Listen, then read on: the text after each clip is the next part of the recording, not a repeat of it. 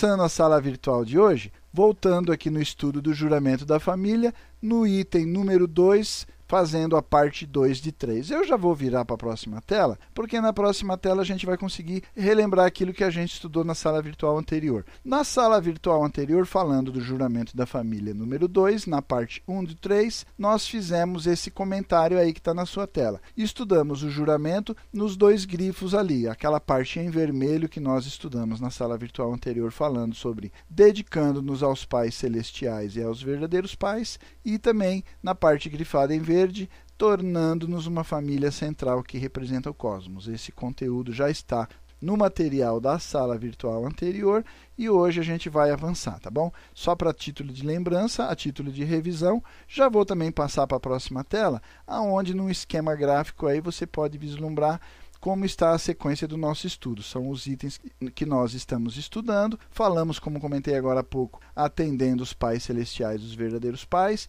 e uma família central que representa o cosmos. Foram os temas discutidos na sala virtual anterior. Hoje nós vamos dar sequência nesse estudo, mas não vamos fechar todos os temas, obviamente, né? Como falamos lá no início da sala virtual anterior, pelo conteúdo, pela complexidade, pela importância desse item do juramento, as implicações práticas em vários escopos da vida humana, a gente achou por bem fazer um estudo mais detalhado, dividindo isso então em três partes, tá bom? Eu já vou virar para a próxima tela para que a gente possa então ver exatamente o tema que nós vamos discutir na sala de hoje. Então, no juramento número 2, a parte 2 de 3, estão grifados ali em vermelho e em verde os dois temas que nós vamos estudar. Eu vou ler toda a parte em português e depois eu volto aos destaques para a gente fazer os comentários, tá bom? Peço só para você acompanhar a leitura. Nossa família, como dona do Chonilguk, centralizada no amor verdadeiro, jura realizar perfeitamente o caminho dos filhos de piedade filial na família, dos patriotas na nação, dos santos no mundo e da família dos filhos e filhas divinos no cosmo, dedicando-nos aos pais celestiais e aos verdadeiros pais e tornando-nos uma família central que representa o cosmo. Basicamente, então, esse é o juramento número 2, que a gente já mencionou anteriormente. E ali nos dois grifos eu vou fazer as referências. Peço para que você acompanhe comigo ali na tela. O caminho dos filhos de piedade filial na família, grifado em vermelho, está destacado ali no juramento em coreano, também grafado na cor correspondente, ou seja, em vermelho está grafado ali Kajon-e Sonum Hyoja. Na parte em português, voltando novamente ali no texto em português, grifado em verde, você vai ver ali o caminho dos patriotas na nação. Esse é outro tema que nós vamos discutir hoje. A parte correspondente dentro do juramento em coreano, também grafado, também grifado ali em verde, está ali Kuka Esonun Chunshin. Então, essa é a parte que está grafada correspondendo. Nós vamos, na sequência, nas próximas telas, fazer o estudo de cada um desses itens e ali também a gente vai detalhar um pouco melhor a estrutura em coreano, seu significado e, consequentemente, isso é o mais importante desse estudo, a sua praticidade, o que, que realmente espera-se de nós como famílias no que diz respeito à prática disso que nós estamos jurando no item 2 do juramento. Então, vamos avançar para a próxima tela a tarefa da família. Então vamos lá, esse é um ponto importante aí para que nós possamos relembrar. Na sala virtual anterior, quando estudamos ali o fato de nós devermos atender aos pais celestiais e aos verdadeiros pais e nos tornarmos uma família central que representa o cosmos, nós mencionamos alguns pontos importantes que é importante a gente talvez agora relembrar. Com relação ao eixo vertical do amor, essa conexão né, que todas as famílias devem estabelecer nessa estrutura modelo, nessa estrutura básica a partir da qual o ideal de Deus pode se estabelecer. Então, nessa conexão vertical, nesse eixo de amor vertical que a família estabelece com os pais celestiais e os verdadeiros pais de céu, terra e humanidade, isso permite que o ser humano possa construir determinados valores, virtudes, toda uma estrutura ética e moral prática no dia a dia, na vida cotidiana desta família. E aqui nós vamos fazer mais alguns comentários aprofundando esse entendimento. Então eu vou fazer, como sempre fazemos, a leitura e os comentários, tá bom? peço que você acompanhe. O segundo juramento estabelece uma escada vertical de amor, se estendendo até o céu com Deus e alicerçada em nossa responsabilidade pública na terra. Ao definir ainda mais os vários degraus nesta escada, o juramento nos chama para realizar perfeitamente o caminho da família. Então está aí, né, grifado na sua tela, uma mensagem central, um paradigma, uma premissa que norteia especificamente esse item 2 do juramento da família. A palavra coreana para a forma de dedicação é dori composta de dois caracteres chineses familiares. E a gente vai falar de uma forma sucinta na sequência sobre cada um desses caracteres para podermos formar então um entendimento mais claro do que se espera de nós quando falamos essa dedicação que a família deve exercer. O caractere do é Tao em chinês. E Tao basicamente significa o caminho ou forma de conduta. Já o caractere Ri em chinês é um termo a partir da metafísica confucionista que significa princípio imanente da natureza. Então, basicamente, o que, que vai formar essa combinação dos dois caracteres do ri? O resultado é aquilo ali, ó. Quando aplicado ao ser humano, isso significa a virtude inata de uma pessoa, é uma característica, essa aptidão que o ser humano tem que ter e que deve fazer parte da sua natureza, é inerente da existência humana. Então, o Dori significa um caminho de virtude, ou basicamente um caminho de dever. Esta é uma forma de vida com a ordem do cosmos e que ilumina a bondade moral inata de uma pessoa. Então é interessante isso. Às vezes, quando recitamos o juramento da família, e na verdade eu diria mais, né? não é apenas às vezes, mas com muita frequência a gente recita o conteúdo sem o entendimento das palavras, da origem das palavras e, consequentemente, do que se espera em termos práticos dessas palavras que são recitadas no juramento. Mas beleza, vamos avançar para a próxima tela para dar continuidade? Na próxima tela ele diz assim, ó, no juramento da família, toda a família reunida trilha o caminho da virtude. Portanto, isto é chamado o caminho da família dedicada, como está lá no juramento que a gente acabou de mencionar lá atrás, Kajon e Dori.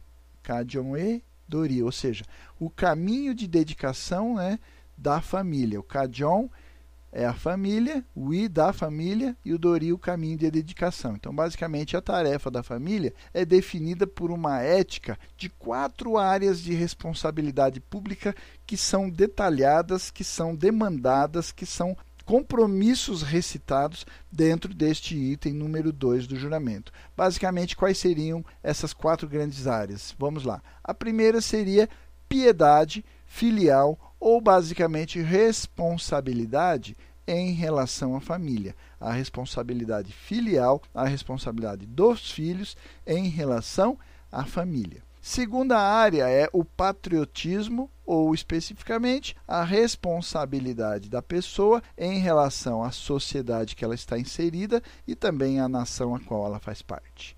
Terceira área, o caminho de amar os inimigos, característica peculiar de um santo, uma pessoa que cria esse viver para beneficiar os outros, até mesmo amando os seus inimigos, ou seja, aquela pessoa capaz de criar paz entre as nações. E por fim, quarta grande área é o caminho de amar a Deus e também amar toda a criação, como filhos e filhas divinos. Basicamente, então, são essas quatro grandes áreas que a gente está estudando e que nós vamos ver de forma detalhada nesse estudo do segundo juramento, ok? Seguindo ali, responsabilidade pública é uma família dedicada por pelo menos três razões. Essas razões eu já vou explicar, mas olha que coisa interessante. Quando nós falamos em responsabilidade pública, a gente tem que entender que nós estamos falando de uma família. Uma família que exerce Dori, o caminho de dedicação. E esse caminho, basicamente, ele é seguido, ele é trilhado por basicamente três razões que nós vamos ver na próxima tela. Vamos a ela? Quais são essas três razões, então? Basicamente, a primeira razão é a seguinte: acompanhe comigo ali. O juramento da família prevê que toda a família esteja dedicada em cumprir estas responsabilidades públicas. Toda a família, toda a família deve estar comprometida, deve estar jurando desse item do juramento, dedicar-se no cumprimento dessas responsabilidades públicas que nós mencionamos lá atrás, abrangidas por aquelas quatro áreas. Lembra? Piedade filial, né, da família, patriotismo na nação, santidade no mundo e a posição de filhos e filhas divinos no cosmos. Né? Seguindo ali o texto, os cônjuges apoiam um ao outro, os filhos crescem para continuar a obra de seus pais, Todos os membros da família se juntam ao fazer sacrifícios requeridos do serviço público. Se um membro da família se afasta, isso de forma é, inevitável paralisaria a capacidade desta família em cumprir então essa tarefa familiar. Segunda razão: a família é a escola elementar de ética. Isso é fundamental, né? A gente tem que frisar. Eu vou fazer um parênteses aqui para enfatizar esse tema. Né? A família é a escola elementar de ética. Hoje a gente vê um mundo ao nosso redor em crise de valores, valores de moral, valores de ética, pessoas que têm fracassado em cumprir o seu papel como pessoas públicas no exercício de funções específicas e aonde a gente deveria ter treinado, ter qualificado, ter dado aptidão para que essas pessoas pudessem cumprir suas responsabilidades de forma plena, de forma absoluta. Não há outra escola. A escola elementar de ética é a família. Não tem o que discutir, não há o que discutir, certo? Avançando, como aprendemos a nos relacionar dentro da família como filhos, irmãos, cônjuges e pais, isto obviamente vai moldar a forma como nos relacionaremos com as pessoas fora da família, nos diferentes escopos da vida e dos diferentes relacionamentos que podemos experimentar com as pessoas ao nosso redor. Então, basicamente, o exercício, né, como ele fala ali no texto, dos relacionamentos filiais, fraternais, conjugais e paternais são essenciais, são fundamentais para a qualificação para moldar as pessoas no exercício pleno, adequado dos demais relacionamentos nas diferentes e mais abrangentes esferas dos relacionamentos com as pessoas ao nosso redor. E terceira razão é a ética das relações na família é a base de todas as relações sociais. A frase por si só já diz muito a ética das relações na família. Como você se relaciona com seu irmão? Qual é a ética que está permeando esse relacionamento com os seus pais, com o seu cônjuge, com os seus filhos? Essa ética que define incondicionalidade, doação, sacrifício, viver para o benefício do outro, isso é o modelo, é a estrutura elementar e fundamental que permite que todas as diferentes relações sociais que nós possamos experimentar na nossa vida cotidiana sejam também todas elas permeadas, imbuídas com a ética. Simples assim, não é verdade? Isto pode ser resumido em um único princípio ético: servir o todo. É a lógica do amor verdadeiro. Viver para o benefício do outro, sempre observando que o escopo maior, ele sempre precede, ele sempre assume a prioridade em relação ao escopo menor. Então, a família se sacrifica pela sociedade, a sociedade pela nação, a nação pelo mundo e o mundo pelo cosmos. Essa é a ética, essa é a lógica, esse é o princípio ético norteador das relações humanas. A família, então, é o primeiro todo dentro do qual nós existimos e dentro do qual nós aprendemos, experimentamos, aprimoramos essa lógica de vida, não é verdade? Aí vem uma pergunta inevitável, meu irmão. Mas por que então a ênfase na piedade filial? Quando começamos o juramento, quando a gente entra nessa lógica ali das quatro grandes áreas, né, a gente começa dizendo que a nossa família deve trilhar o caminho de piedade filial na família. Por que essa característica? Por que essa virtude? Por que não uma outra virtude? A gente poderia talvez ter colocado ali a palavra responsabilidade. Poderíamos talvez também colocar dentro ali uma outra palavra, sei lá, obediência.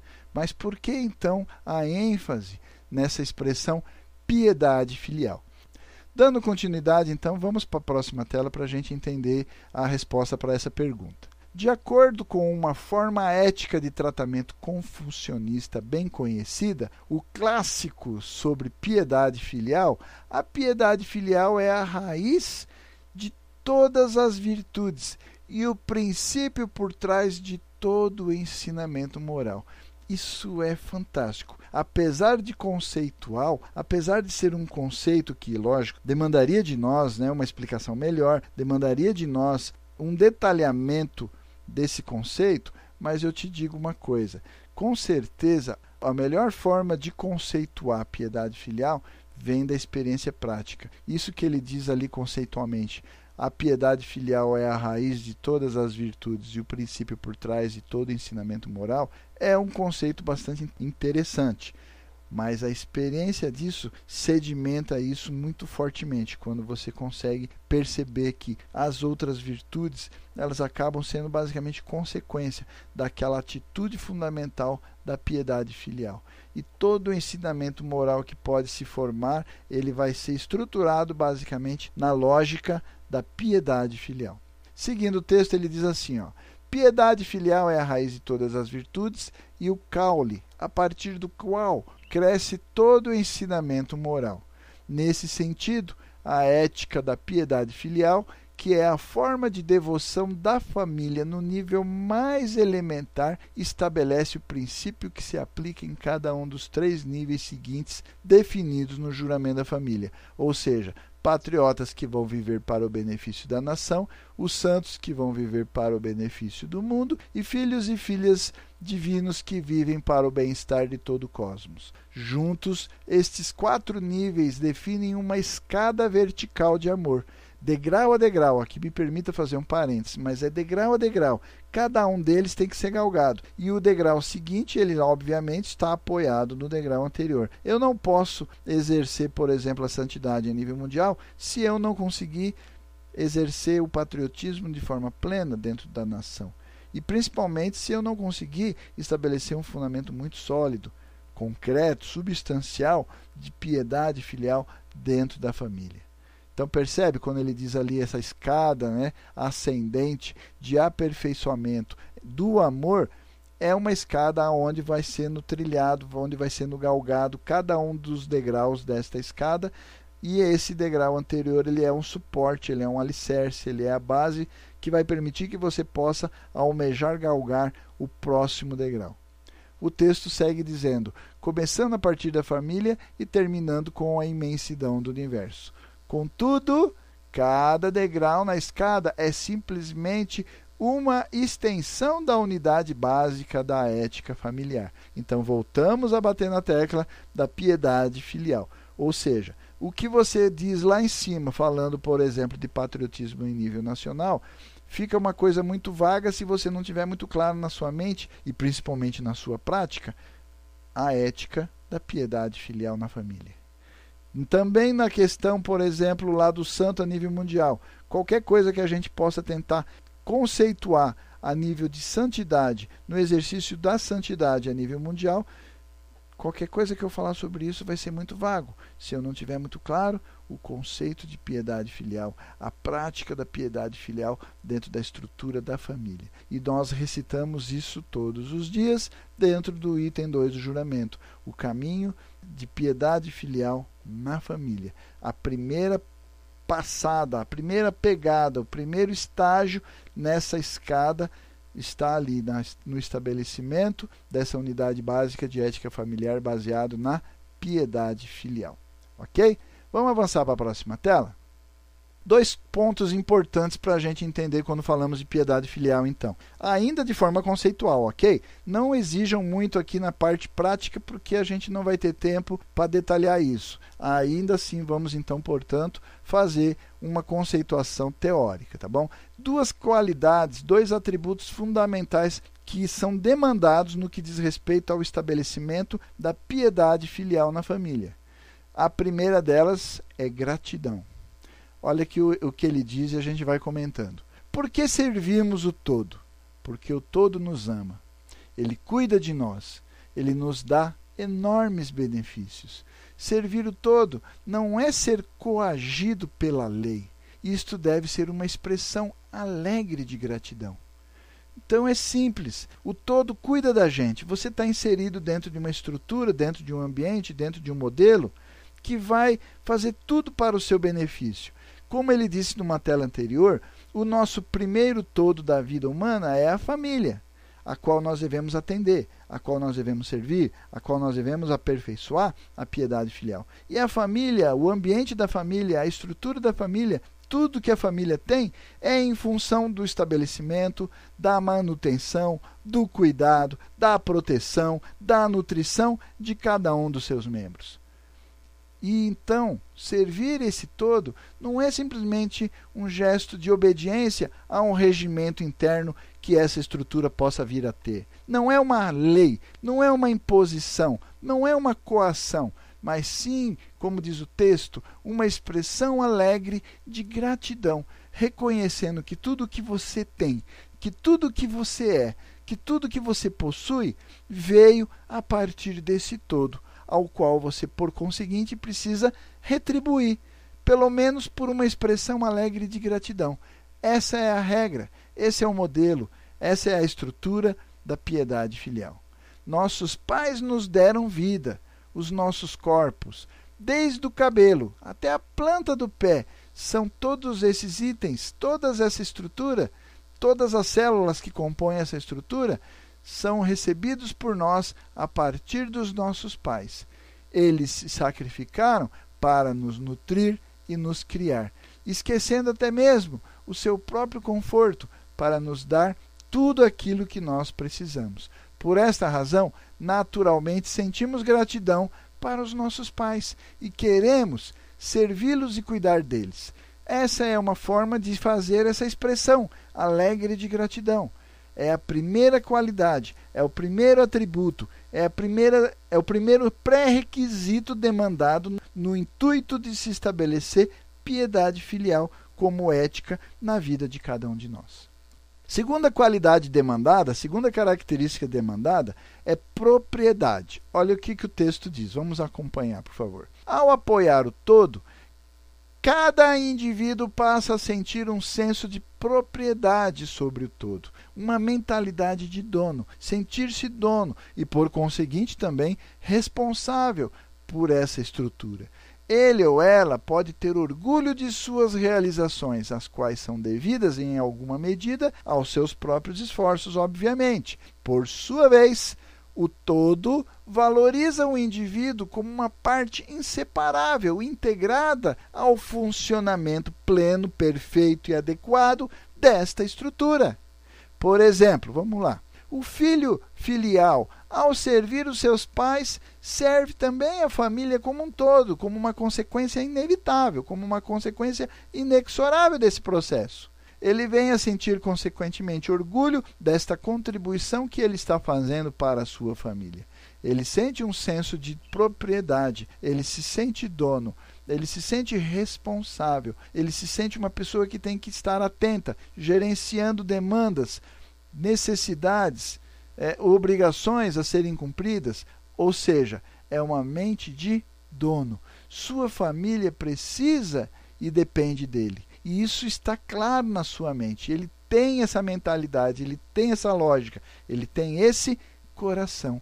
Então ele passa a ser realmente essencial para o bem-estar deste todo, desta família, deste ambiente em que no qual ele está inserido. É lógico que esse mesmo modelo vai se aplicar nos escopos seguintes. Quando a gente estiver estudando, e você vai perceber isso no aspecto prático quando a gente chegar mais adiante, vamos falar de patriotismo, você também tem que perceber gratidão e propriedade como características para o exercício pleno e adequado do patriotismo da mesma forma com relação ao santo e da mesma forma com relação aos filhos e filhas divinos. Então anote aí, grave aí na sua mente, no seu caderninho, gratidão e propriedade como pré-requisitos fundamentais e essenciais para o estabelecimento do modelo de piedade filial, tá bom? Vamos avançar para a próxima tela? O caminho de filhos e filhas filiais. Então vamos falar exatamente sobre o tema que nós iríamos começar lá no início, né? Agora vamos adentrar de fato no tema dessa sala virtual. O primeiro tema é o caminho de filhos e filhas de piedade filial na família. O texto diz assim: Atualmente a maioria das pessoas pensa sobre ética em termos de virtude individual.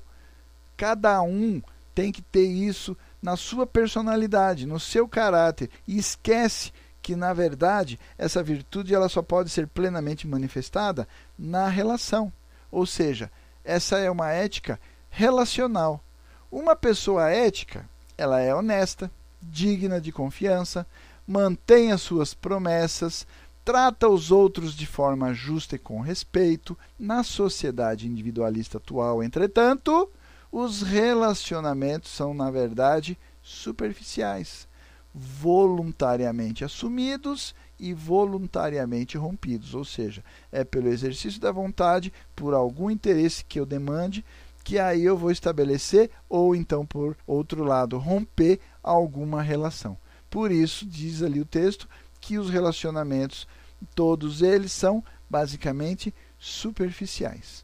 A democracia é uma sociedade voluntarista de indivíduos soberanos e nossos valores éticos confirmam isso. Então, basicamente é isso. As pessoas são voluntárias, as pessoas se manifestam, as pessoas emitem suas opiniões. Muito poucas vezes elas vão conseguir apresentar uma solução, mas o importante é que, pelo modelo voluntarista, ela tem uma opinião e, como um indivíduo soberano, ele vai manifestar sua opinião apesar de que muitas vezes, na maioria das vezes, essas opiniões não têm solução nenhuma para os problemas levantados. Eles são valores ao fluxo e refluxo dos relacionamentos horizontais. Por isso, as posições são sempre oscilantes e as opiniões acabam também oscilando na mesma forma, ou seja, às vezes a pessoa é contra, às vezes ela é a favor, daqui a pouco ela é contra de novo, e assim ela muda conforme a maioria seguindo o fluxo e o refluxo dos relacionamentos horizontais. Entretanto, a ética tradicional está baseada nas normas inerentes do relacionamento. Quais são essas normas? Os relacionamentos basicamente carregam em si mesmos as normas e o dever de um indivíduo é se subordinar à norma. Então, existem já certas regras. Quando você olha no, no, modelo da família, no ambiente da família, no escopo da família, você percebe que não há um regimento interno escrito, mas existe toda uma etiqueta, toda uma ética de relacionamento. Como os filhos devem se portar diante dos pais, como os irmãos devem se portar mutuamente, irmãos mais novos, irmãos mais velhos, como o cônjuge deve se portar junto ao seu par, como os pais devem se portar diante dos seus filhos. Toda essa ética, toda essa estrutura, toda essa etiqueta de comportamento da família já é pré-definido no relacionamento. Como diz o texto ali, o relacionamento já carrega em si mesmo estas regras. O relacionamento modelo, ele é vertical Dever de filhos em direção aos seus pais. Esse é o modelo, essa é a regra. Esse é o modelo sobre o qual eu devo me moldar.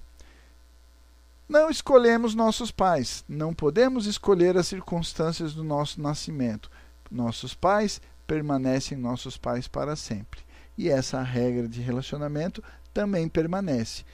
Em detrimento do passar do tempo. Você pode encontrar um pai de 80 anos com o seu filho de 60 anos e essa ética, essa etiqueta do relacionamento pai-filho vai permanecer, apesar de serem basicamente dois senhores idosos, mas a relação pai-filho permanece, permaneceu e permanece ao longo de toda a vida. OK? Vamos avançar para a próxima tela? Nosso relacionamento com nossos pais não é voluntário, não é opcional, não é exercício da sua vontade. Nós devemos digerir quaisquer dificuldades que possam surgir. Contudo, por esta mesma razão, as pessoas experimentam o relacionamento com seus pais como uma das poucas relações duradouras em suas vidas. E é o que eu acabei de exemplificar ali na tela anterior, falando, por exemplo, de um pai de 80 anos e o seu filho de 60 e poucos anos, né, ou 50 e poucos anos. São dois, praticamente dois homens idosos, mas essas regras e essas relações permanecem. E não é voluntário, não há, uma, não há o aspecto de voluntariado nestas relações. Ela é uma regra pré-estabelecida, é uma norma já definida na relação que já vem também pronta pela posição que cada um assume dentro dessa, desse relacionamento. Esta é a ética de piedade filial amamos, servimos e obedecemos nossos pais simplesmente porque eles são nossos pais e não porque necessariamente queremos. Não é um exercício de querer, não é uma opção. Ah, eu quero, ah, eu não quero, ah, eu acho que não vou. Não, não existe essa possibilidade de querer ou não querer. Não há nada de voluntário sobre piedade filial. Há simplesmente a compreensão de que você veio daquela estrutura, que você foi construído, foi estabelecido naquele modelo e você demandou várias coisas: proteção, alimentação, cuidados. Você só deve ter agora gratidão e amadurecer até chegar ao ponto de perceber propriedade, se sentir dono daquela situação e poder exercer uma ação para a manutenção, o bem-estar e o desenvolvimento daquela estrutura. Isso não é voluntário. Não há nada de voluntário sobre piedade filial. É uma conexão que você vai aprimorar baseado em gratidão e propriedade. Ela ensina que viver de acordo com os compromissos de uma pessoa é nobre em si mesmo. Em comparação com piedade filial, a ética voluntária convencional é, como já mencionamos, superficial e frequentemente autocentrada. Ou seja, dependendo dos meus interesses, eu posso ter ou não ter, manter ou romper determinados relacionamentos. E dentro da ética da piedade filial, isso não é possível, ela não é voluntária, ela não é uma ação voluntária. Ok? Vamos avançar para a próxima tela? Está escrito nos Dez Mandamentos: honra teu pai e tua mãe. Em tempos antigos, um filho ou filha dedicados para o bem-estar de seus pais são dignos de elogio.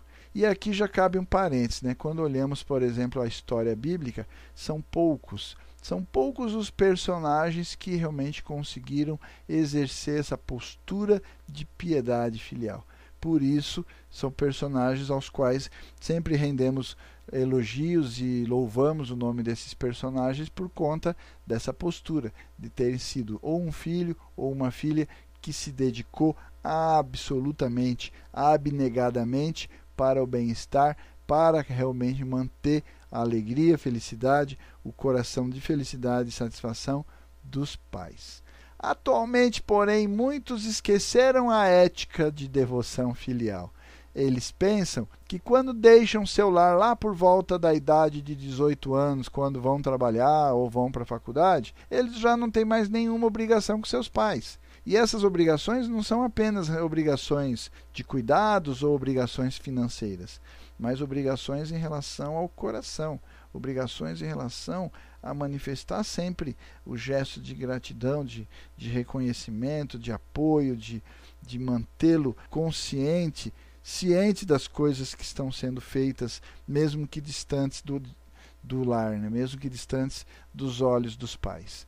Eles acreditam que seus pais esperam que os filhos estejam à própria sorte, enquanto eles desfrutam o resto de suas vidas sem serem onerados pelos filhos. Então, essa é uma lógica que muitas vezes o mundo secular, por causa dessa opção voluntária, né, ética voluntarista, eles acabam tendo essa percepção de que os pais pensam assim, que os filhos saíram de casa, que deixaram de ser um peso, seja ele financeiro, seja ele de demandas outras, e que agora vão lá, né, estar por conta própria, né, vão lá e se vira, cuida da sua vida e pronto, acabou.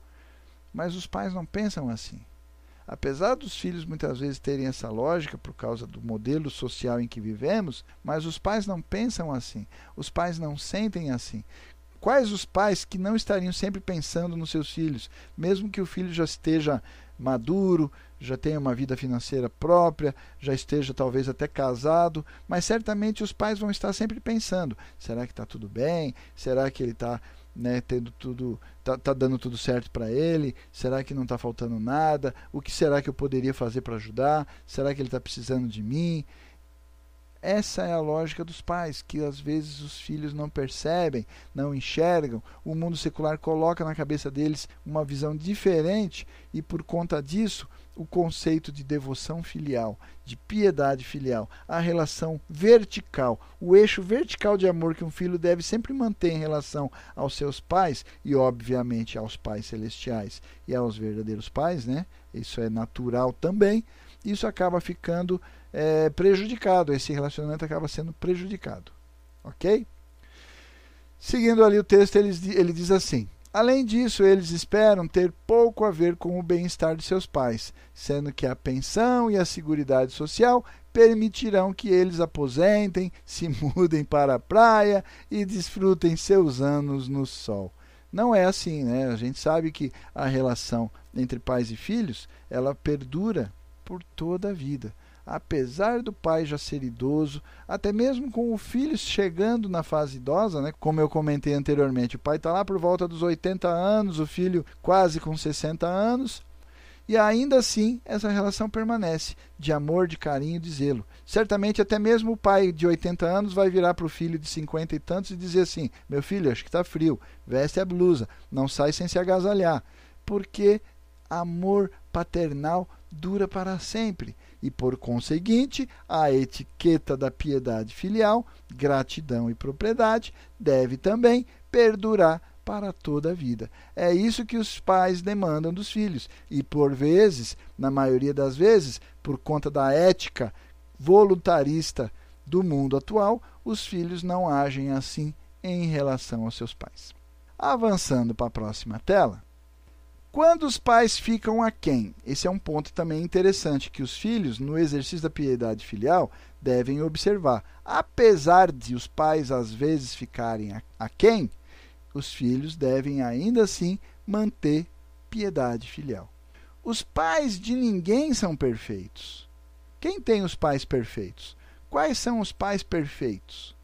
Frequentemente os pais farão coisas que às vezes podem ser prejudiciais aos outros ou para os seus filhos. Não obstante, ainda assim, em detrimento desta situação, um bom filho permanece filial. Não há justificativa, apesar dos pais errarem, apesar dos pais exercerem erros, cometerem erros, na nossa visão unificacionista, nós dizemos que nós ainda carregamos muitas naturezas decaídas. Cometemos em nossas palavras, pensamentos e ações erros que podem, sim, com certeza, prejudicar o filho, magoar o filho ou a filha, mas ainda assim, ainda assim, um filho, um bom filho permanece exercendo piedade filial. Um exemplo clássico desse está logo ali abaixo e eu já vou antecipar. É o Isaac em relação ao seu pai Abraão. Abraão pegou um punhal, levantou a mão com esse punhal para matar o Isaac. Mas ainda assim, ainda assim, o Isaac se colocou como um filho de piedade filial. Não houve nenhuma atitude do Isaac em relação ao seu pai de rebeldia. Imagina o ponto do pai ameaçar a vida do filho. E ainda assim o filho estava ali, mantendo a sua posição de piedade filial. Mas eu não vou me estender aqui nessa discussão, tá? Vamos voltar ao texto. No Oriente, um filho filial está destinado a protestar com seus pais quando eles tomam o caminho errado, para exortá-los a não fazer algo que possa manchar a reputação da família. Contudo, contudo ele não se torna um hipócrita, mas ele permanece sempre, sempre, sempre o filho humilde, mesmo quando tenta orientar os seus pais que possam estar incorrendo em um erro. Para exemplos de filhos filiais que, que tinham razão de abrigar ressentimento e reclamação contra seus pais, precisamos somente olhar para a Bíblia e comparar as histórias clássicas de Isaac, lá no capítulo 15 do Gênesis, e a história de Cã, filho de Noé, lá no capítulo 9 do livro do Gênesis também. São é, exemplos clássicos de como um filho pode perpetuar e manter e sustentar a sua piedade filial em detrimento de qualquer situação que possa ocorrer entre ele e o seu pai, e o cano, o lado oposto, mostrou como um filho pode assumir uma posição de hipocrisia, fazendo-se humilde, mas na verdade uma pessoa arrogante, com uma posição errada, uma visão errada, e aí acabou julgando, condenando e cometendo um erro gravíssimo contra os pais e também contra Deus. Ok? Vamos avançar para a próxima tela? Agora vamos falar um pouquinho de patriotismo. Lançamos aí alguns conceitos fundamentais sobre piedade filial na família e, por conseguinte, seguindo o modelo ali do juramento da família no item 2, vamos passar agora para o próximo escopo, um patriota na nação. A sociedade e a nação são os maiores conjuntos imediatamente acima da família. Ou seja, na ampliação do escopo da família, nós passamos inevitavelmente para o escopo da sociedade e também da nação. Famílias têm uma tarefa cívica para o bem-estar da comunidade. De fato, a prosperidade da sociedade depende de suas famílias estarem envolvidas no juramento da família, portanto, este é o caminho dos filhos de piedade filial na família e dos patriotas na nação. Percebe essa interconexão?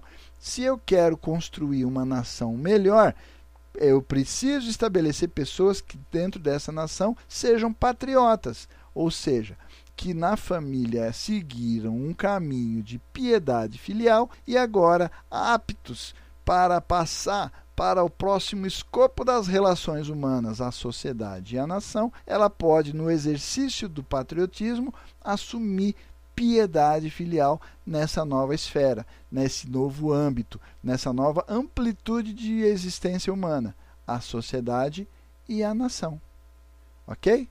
aplicando os conceitos de gratidão e propriedade novamente. Então, lembra que nós falamos agora há pouco? Características demandadas para o exercício da piedade filial na família. Só que agora, no âmbito mais amplo da sociedade e da nação, nós vamos usar esses mesmos conceitos nessa nova esfera. O texto diz assim: olha que interessante. O caminho de patriotismo começa com o bom cidadão que contribui com tempo e dinheiro para beneficiar a sua comunidade.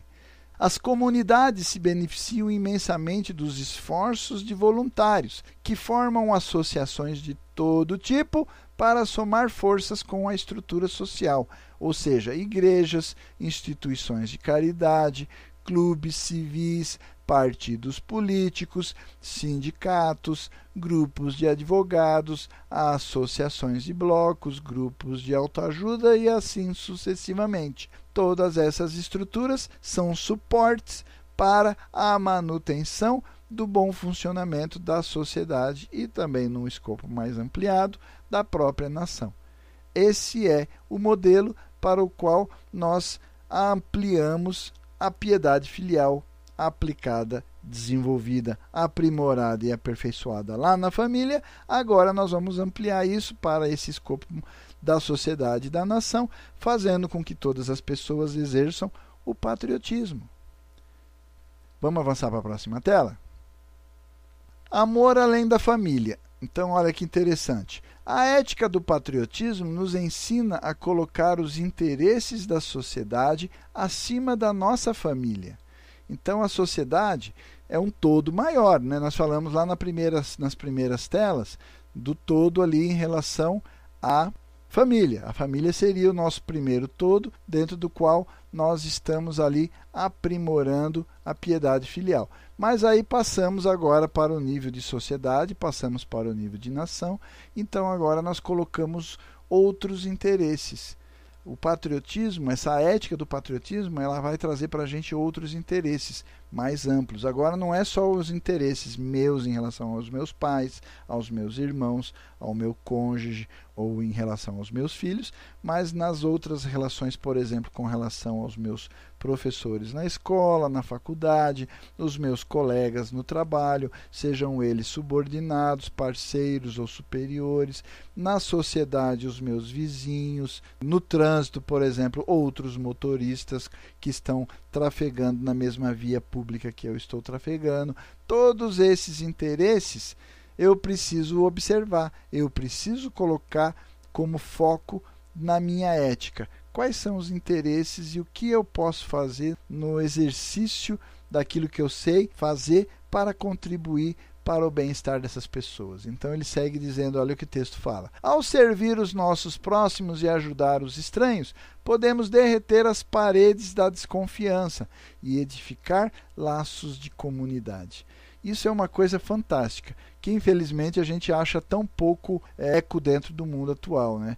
Por exemplo, voltando ali na questão do trânsito, quando você está dirigindo dentro de uma via pública com outros motoristas ao seu redor, a questão ali de desconfiança e os relacionamentos, os elos de bom relacionamento entre as pessoas não ocorre como a gente gostaria. Esse é um dos exemplos. A gente poderia, né, obviamente, a gente poderia aplicar isso em todas as outras relações no nosso trabalho, na escola, enfim. Todos os relacionamentos humanos, infelizmente, estão manchados e maculados por desconfiança, por desconexão, insensibilidade, falta de solidariedade para as demandas, para as necessidades das pessoas que estão ao nosso redor. No entanto, sendo que as pessoas comumente identificam sua felicidade individual com o bem-estar de sua família, o egocentrismo decaído acaba se manifestando no nível da família. Podemos superar esse egoísmo indo além, passando por cima das afeições naturais dos laços de sangue lá da família, para podermos então poder viver para o benefício dos outros. É uma passagem, nós precisamos fazer essa passagem. Senão acabamos concentrando demais ênfase na nossa família, nos tornamos egoístas, colocamos de lado os interesses das outras pessoas e é, na verdade, aquilo que a gente observa no mundo ao nosso redor. As pessoas são excessivamente voltadas para somente os interesses pessoais e da sua família, em detrimento e prejuízo dos interesses das outras pessoas. E aí vem conflitos e todo tipo de crise nas relações sociais. Ok? Avançando aí para a próxima tela, não deve haver nenhuma desinformação sobre o nosso patriotismo. Então aqui cabe um parênteses. Ser patriota não significa você, por exemplo, como diz ali o texto, ser um nacionalista xenófobo, que não quer saber de estrangeiros, que rejeita e discrimina pessoas de outras nações, de outras culturas, de outros idiomas, é só o meu país e pronto, acabou. Né? Como ele fala ali, o meu país é isso e aquilo e pronto, acabou. E às vezes a gente acaba exercendo um nacionalismo que não apenas é xenófobo, mas também ele acaba discriminando e destoando com outras pessoas com opiniões diferentes. E a gente tem visto isso muitas vezes no Brasil, por exemplo. Quando a gente observa esse momento que nós estamos passando politicamente, socialmente, onde existem grupos se confrontando, defendendo A em detrimento de B, e aí o outro lado defendendo B em detrimento de A, e as opiniões não são congruentes, existe conflito e é uma xenofobia mais bairrista ainda, porque é o meu partido, o seu partido e o meu partido está certo, o seu está errado, o meu é santo e o seu é satanizado. Então, não é por esse caminho, nós não podemos seguir esse caminho. Essa lógica tem sido problemática. Nós não podemos ser patriotas no sentido xenófobo, tá bom? Somos chamados a servir o nosso país de acordo com o mundo de Deus e nossa consciência esclarecida, existe uma outra perspectiva, existe uma lógica de servir os outros, para o bem-estar dos outros, sempre pensando no bem-estar do todo. Hoje em dia, nós vemos as pessoas exercendo política, por exemplo, com a busca de atendimento de interesses de grupos em detrimento e prejuízo dos demais. Então é o meu grupo que deve comandar, é o meu grupo que tem que ter autoridade e os outros não. O meu, o meu projeto está certo, o projeto do outro está errado, o que o outro estava fazendo eu vou parar e vou começar a fazer porque eu não vou dar continuidade do projeto do outro, porque senão eu vou dar cartaz, eu vou dar moral, eu vou dar prestígio para aquela outra pessoa. Então eu paro o que ele estava fazendo e começo a fazer uma outra coisa, né? Infelizmente, essa lógica só traz prejuízos e a gente vê isso não só no Brasil, mas pelo mundo afora. Se o governo está agindo de forma corrupta, podemos ser agentes para a reforma. Quando apoiamos um político, isso não deve ser nem para agradar e nem para endossar cegamente o seu partido.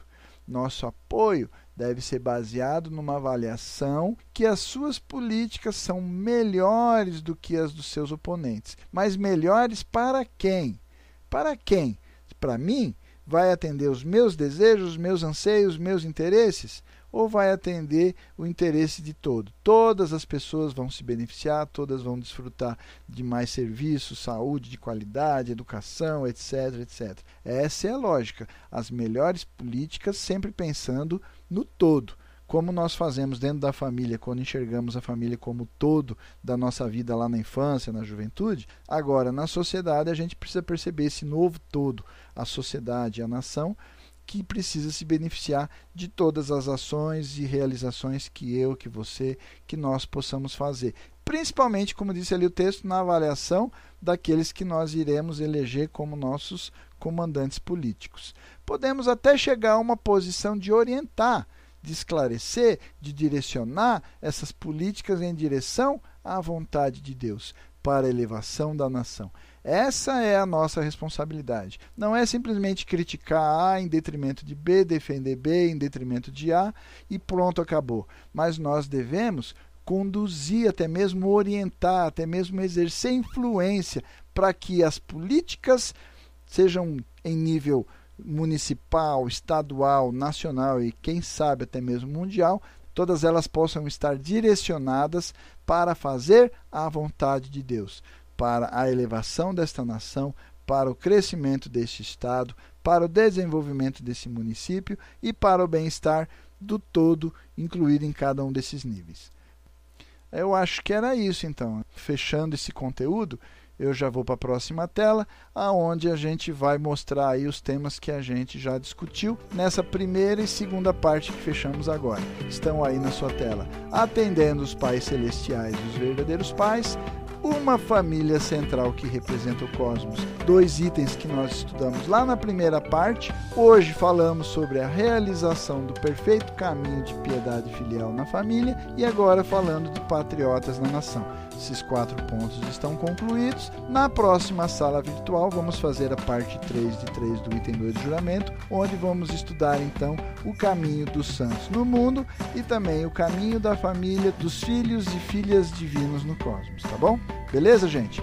Então eu já quero agradecer, espero que você tenha compreendido, possamos ter esclarecido alguns pontos aí desse juramento. Já vou finalizando então passando aí para a próxima tela e sempre como fazemos, encerramos essa sala de hoje, desejando a todos uma semana abençoada e está feito o nosso compromisso. Próxima sala virtual, nos encontramos de novo, tá bom? Tchau, fui, obrigado.